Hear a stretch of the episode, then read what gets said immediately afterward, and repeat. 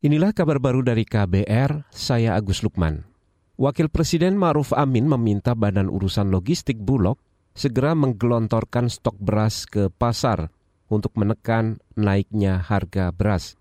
Ma'ruf Amin mengatakan stok beras yang dimiliki Bulog saat ini 1,2 juta ton. Rinciannya ada 800 ribu ton di gudang-gudang Bulog dan 400 ribu ton beras impor kini sedang menuju ke tanah air. Jadi ya, kira-kira eh, stok kita sebentar lagi itu mencapai 1,2 ton ya. Oleh karena itu saya minta memang ini supaya segera digelontorkan kepada masyarakat supaya tidak ada misalnya kekurangan beras di masyarakat dan juga untuk menekan harga jangan sampai harganya tinggi. Wakil Presiden Maruf Amin mengatakan stok cadangan beras Bulog harus segera disalurkan supaya tidak terjadi kelangkaan beras. Apalagi harga beras saat ini semakin mahal, bahkan sudah menyentuh Rp18.500 per kilogram untuk beras premium. Kabar Pemilu Kabar Pemilu Kepala Badan Pemelihara Keamanan Polri Fadil Imran mengklaim penyelenggaraan pemungutan suara pemilu 2024 di luar negeri berjalan lancar.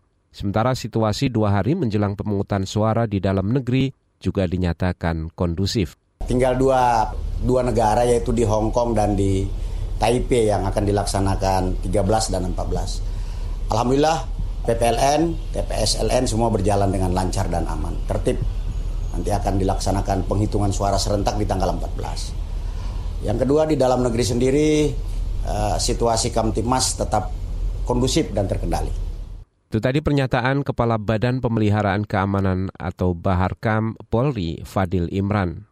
Sebelumnya LSM Migrant Care melaporkan jumlah pemilih yang belum terdaftar di daftar pemilih tetap atau DPT membludak di momen pemungutan suara di World Trade Center Kuala Lumpur, Malaysia pada hari Minggu kemarin. Total jumlah pemilih luar negeri di 128 negara perwakilan mencapai 1,7 juta orang. Kita ke Jawa Barat, saudara penjabat Gubernur Jawa Barat Bey Mahmudin mengerahkan anggota Satpol PP untuk membantu membersihkan alat peraga kampanye di masa tenang pemilu.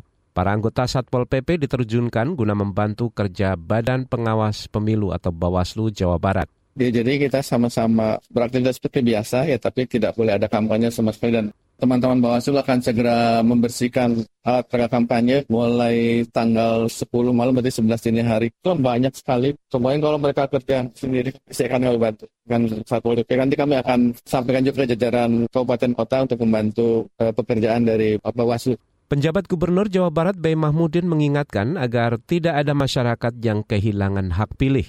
Untuk itu, Bay meminta dilakukan pengecekan ulang semua daftar pemilih tetap. Pengecekan ini juga dilakukan di daerah dengan tingkat kerawanan bencana yang tinggi.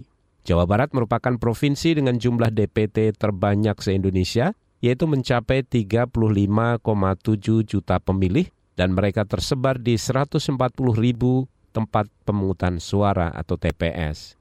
Demikian saudara kabar baru dari KBR, saya Agus Lukman.